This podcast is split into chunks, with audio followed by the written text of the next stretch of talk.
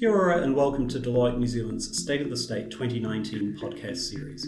I'm Dave Lovett, Deloitte's public sector lead based here in Wellington. This series follows the topics from this year's State of the State series. In it, we explore inequities from different perspectives, how these inequities affect us, and what we can do to reduce them to build a fair future for all Kiwis. This series has been written in partnership with Victoria University of Wellington's School of Government. Today I'm joined by co author of Article 6, Deloitte Associate Director Lisa Tai, and our special guests today are Iono Matthew Elioni, uh, Deputy CEO of Policy, Research and Evaluation from the Ministry for Pacific Peoples, and Leilani Tamu, Manager for Pacific Policy at MBIE. Maluelele and Nisa Bula, welcome to you all and thanks for joining us. Thank you. So, we're going to be talking about our sixth article in the series, Delivering Better Outcomes Together, where Lisa, along with co authors Jenny Liu and Tamarapa Lloyd, look at how we can develop services and policies that reflect our diverse and changing cultures. If you haven't already, you can read it at deloitte.com slash nz slash state of the state. Lisa, I was just wondering if you could start us off by talking to some of the key themes from your article. Sure, I think the main, um, maybe two takeaways that I had from the article was yes, there are some challenges and there are some issues for our communities, but also it's more importantly, there are huge opportunities for our Pacific people, and also when you look at the future of the workforce. So, you know, I think yes, we can get drawn into talking about the sort of challenges and issues, but also more importantly, what are we going to do to sort of exploit the opportunities that are ahead of us? I think the second point was really around the importance of Pacifica people being in the middle and the centre of the design, right, you know, right from the beginning of conception to delivery. And I think, you know, it'll be really hard to get it right if we don't have Pacifica people right at the middle. Mm. Yeah. And, and Iono Matthew, from a, a, policy perspective, what, what are some of the things that, that you're doing in the, in the ministry to address the, the barriers and the behaviours and, and putting Pacifica people in the, in the middle? Yeah, thanks, David. And um, yeah, really good question. And, and um, I, I, must say, um, when I read the article, I, I, thought it was pretty much bang on in terms of some of the issues that we try to grapple with. So, in terms of, I mean, ideally we focus on the, the public sector, but it is trying to improve that cultural intelligence, the CQ. We, we, we make a lot of of emotional intelligence, but I think the cultural intelligence is something that the Ministry for Pacific Peoples has been working on. I know there was reference to the Treasury model, but we, we have a tool um, that uh, is called Kapasa, which is around um, decision making, policy decision making, and some of the cultural um, sensitivities and mindfulness things that you need to be aware of, and in, in terms of developing policies. Um, but we also have this tool called Yavu, which is really about how you bring Pacific people uh, in a room and, and, be mindful of their cultural uh, sensibilities too. So we are trying to mainstream that across the public sector, and um, it has been endorsed by DPMC. And it's one thing we work quite closely with um, MBIE uh, on this as well. Was just saying there are these tools available, and I'm not saying it's it's the only tool, but I think it all starts with understanding um, the Pacific as a people, we're, we're a significant segment of the New Zealand economy now, but we're only due to um, get bigger in the next 15, 20 years. Yeah. And, and how are you finding the understanding of Pacific people is in New Zealand today? Is, is you know, you mentioned that's that's the first hurdle. Is there communication? Is there understanding that needs to be built across the broader New Zealand community of the, the history and the role of Pacific people in New Zealand? Yeah, I think so. Um, our um, profile in the community has um, tended to wax and wane, and, and I think um, I like to say modestly that I, that I think we're on a bit of a high at the moment. And the one thing we do have oversight for is um, the Pacific Language Weeks. So we just recently finished the Niuean one, we had the Fijian one before that, and then the Tuvalu one. And it's nice to see it across not just public sector but private sector too. And it is a key part of what we're trying to do is promote the language that it's not just okay to be Pacific, we want you to, to be Pacific. And one of the big investments we got out of the wellbeing budget for last year was around $20 million to stand up a unit within the Ministry for Pacific Peoples to promote the revitalisation of, of, languages. So we're almost three, four months into that. I think that's a bit of a commitment from the government um, to say we do want to revitalise uh, languages. But I, I, think the public sector's come some way. I've been in the public sector roughly 16, 17 years now. I think they've always been open, but whether the thought and effort has really gone into it, I'm not too sure when I first started, but I think to see big agencies like Oranga Tamariki embrace um, Pacific languages, I think we have come some way, but we're not quite there yet. Leilani, from, from a business and, and economic perspective, what, what's what's the opportunity for uh, getting Pacific peoples more uh, more involved, more equitably involved with uh, with New Zealand's economy? There's a huge opportunity both for our community as Pasifika, but also the country as a whole. So Pasifika peoples, median age is 22. Uh, so just that in and of itself is huge, right? So 50% of our population group um, is in school right now. And, you know, from our experience, they're young, they're ambitious, they're keen, they bring a whole suite of different skills and worldviews that we need. You know, we often as as um, organisations we talk about the value of diversity of thinking, and I think our community, because we are diverse, um, that's just something that's inherent. That comes back to the point Aono said about cultural intelligence. So we, we're young, youthful, and we're growing. So currently we're eight percent of the population. The issue for me is how do we harness the strategic risks that we know exist, particularly in the context of future work. So at the moment, um, if you look at the existing Pacific workforce, we make up about 160,000 of New Zealand workers. And so within that group, what we've observed in terms of trends is that we have a heavy weighting in industries and sectors which are already undergoing rapid change in terms of digitisation, manufacturing, for example. So about 15% of our current workforce is in manufacturing. And the other concern for me is that we're also seeing growth in terms of our Pacific people still going into those low wage roles in that sector. So for me, it is about partnering in a different way with industry, and it's about having different conversations about actually how do we shift the dial in terms of really maximizing the value and skills and diverse worldviews that Pacific peoples bring to this country. Mm.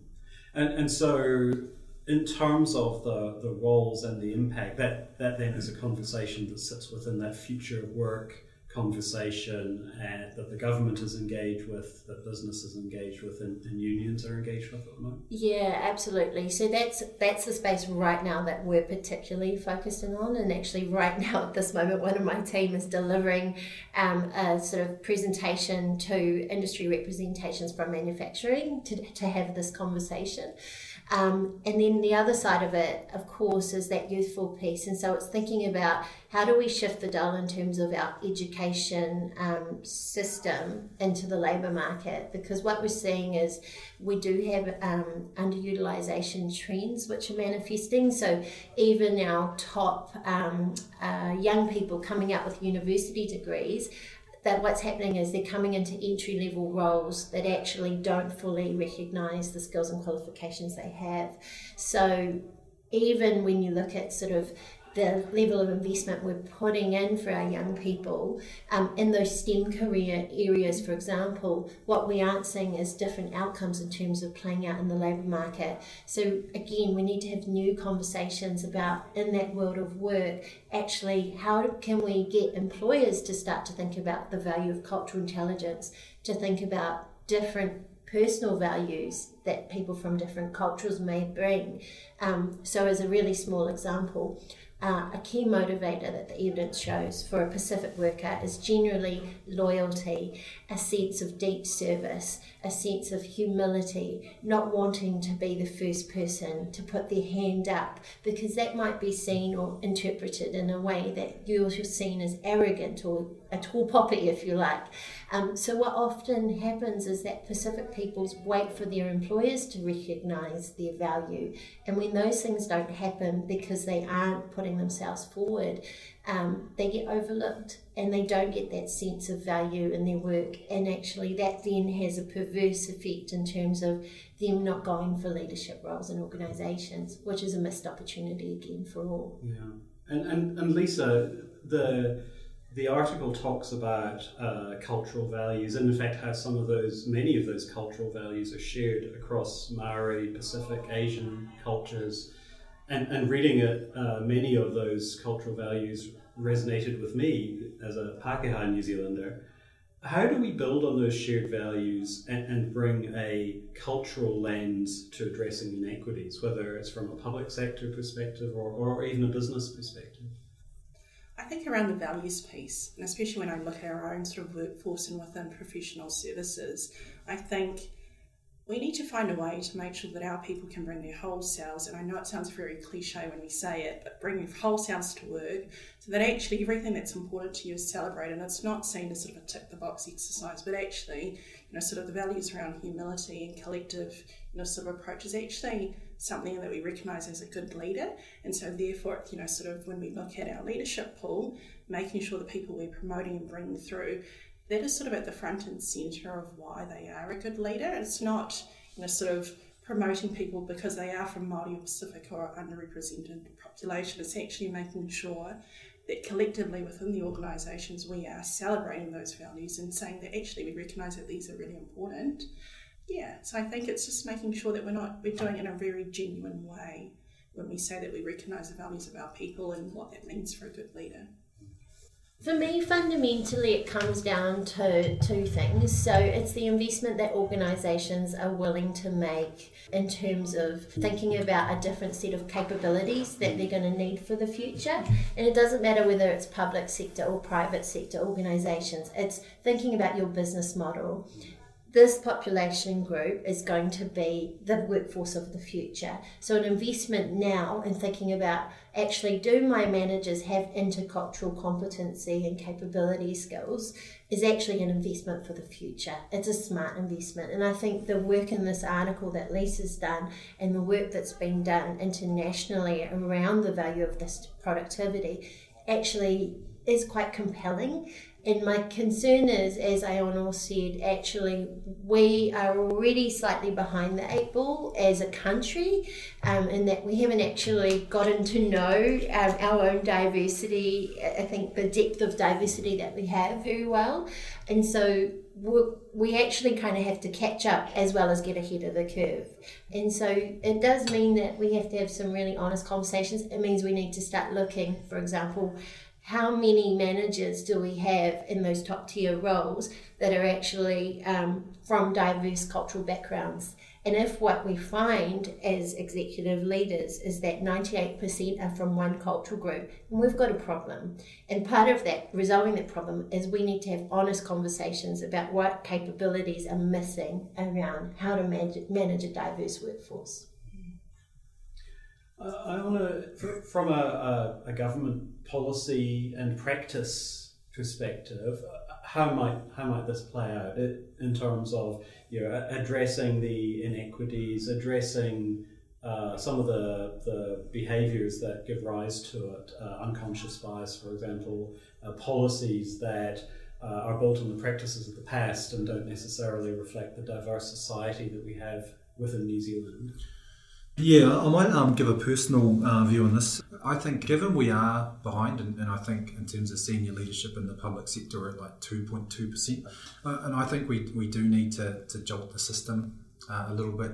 I was really intrigued. Something came up on my LinkedIn feed around uh, transparency around gender inequality in Westpac. Mm-hmm. And, and, and, I think we do publish um, that information uh, and I think the ECC do it. But um, I, I, think we probably do need a bit more transparency around exactly where you are in the uh, organisation and the comparative data as well, because a lot is made that you know um, Pacific are doing different jobs, but you know the differential is twenty percent, and I think it's twenty seven percent for Pacific women in, in the public sector, and uh, I just don't think that's good enough and uh, we talk about collecting a bit more data, but I'll, I'll, be honest from a personal point of view, we've got the data, and, and I think um, we've got to do something a little bit different. The point that you made, um, Lisa, is absolutely right around um, recognising that Pacific come with a set of values, and in fact, in a lot of ways, um, makes a lot of economic sense. We're more collaborative, and um, we don't generally like the confrontation, and and sometimes um, it does affect our mana a little bit if we're seen as engaging in quite a confrontational thing. And I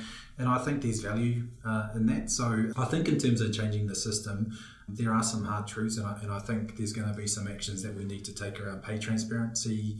uh, around how performance is recognised, and that's um, basically looking at performance uh, management um, systems and you know where do you rate those you know humility you know the service element because a lot of the pacific values even though each pacific is um, distinct in their own right they really boil down to, to things like um, you know alofa love um, tautua service uh, and humility so I think that needs to be more hardwired into um, some of the performance management frameworks. But as soon as you start talking about that, you get a little bit uh, controversial. But I think, from my personal view, there's just not enough of us making it through the system. And when I first started, we'd been talking about it back then. Uh, EEO was the was the sort of flagship program. So, and it just feels like we're in the same place, and every conversation we have feels like the same conversation. Yeah, I mean, the other thing I would add to that is we also have to be very practical and strategic at the same time. So, for example, with an MB, we're the biggest policy shop.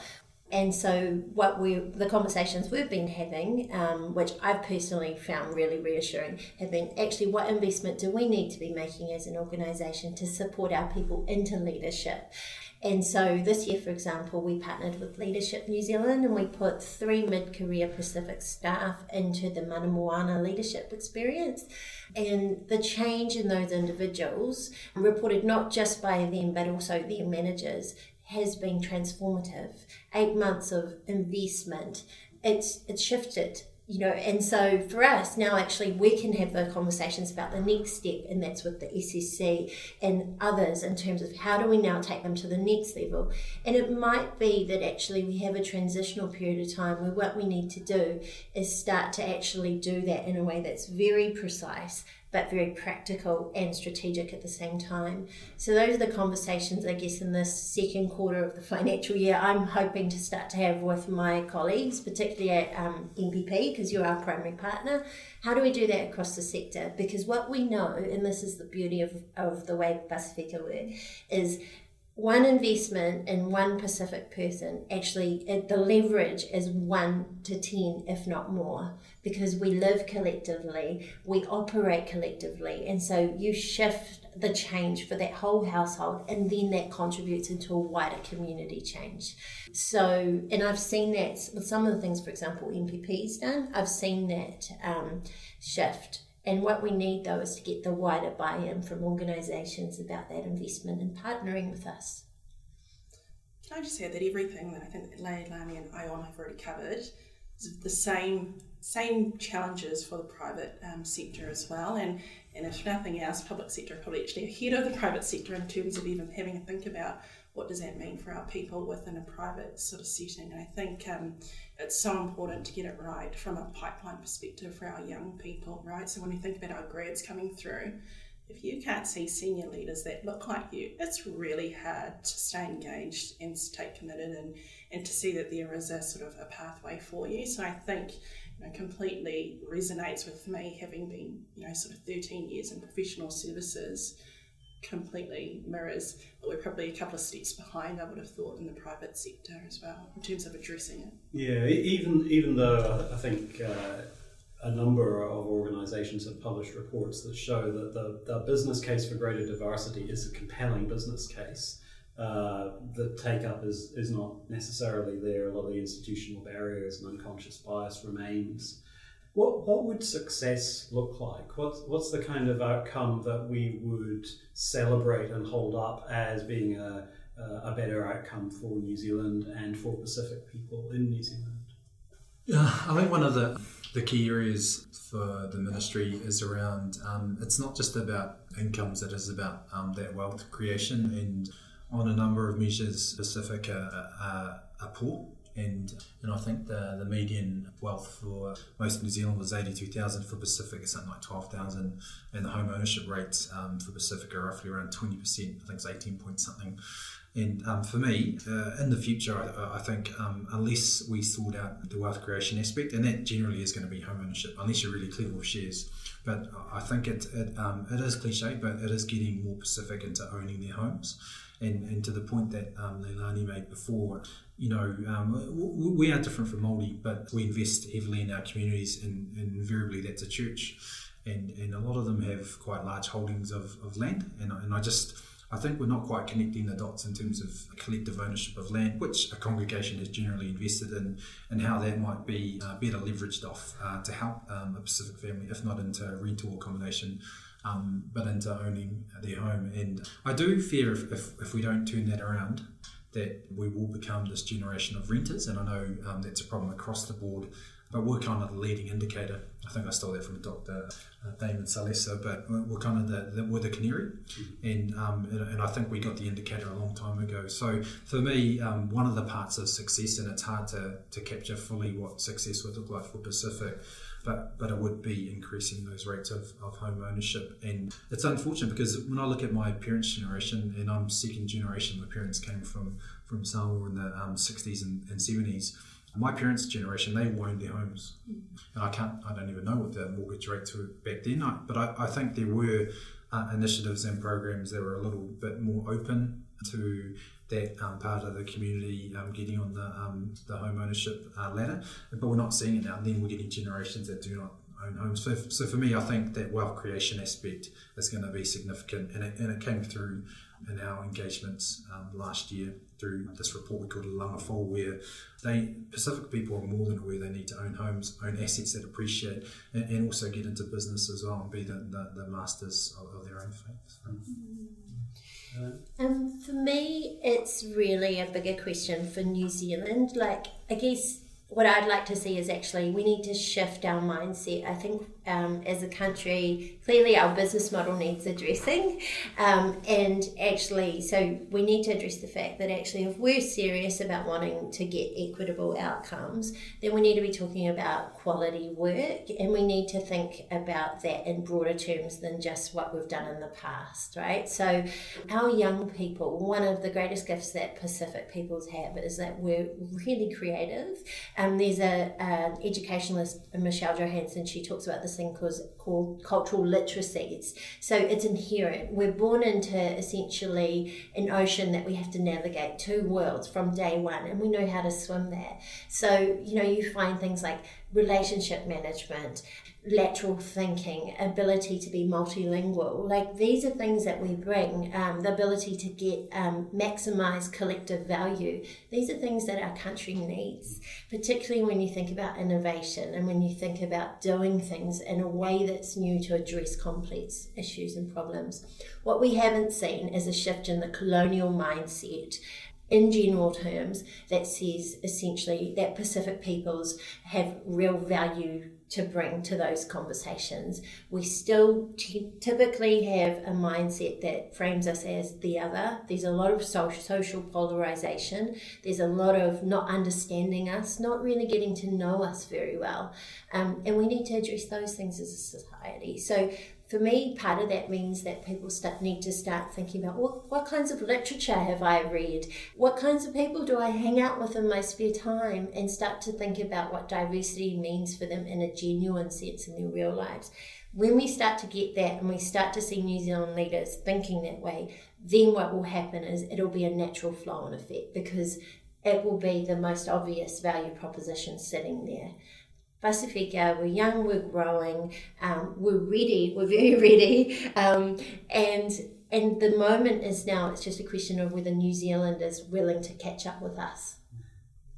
I think the only thing I'd like to add, for me, in terms of what would success look like, it's Pacifica people being at the decision making table and making decisions and making calls and being sort of leaders across the board. So, not just in sport, yes in arts, but also in commerce and healthcare and education section, just across the board, and not just leading, um, I guess, you know, sort of decisions and processes for our own people, but for all of New Zealand. So we're sort of responsible and, and provide input to, you know, across the society, across all spectrums of what it means to be living in New Zealand.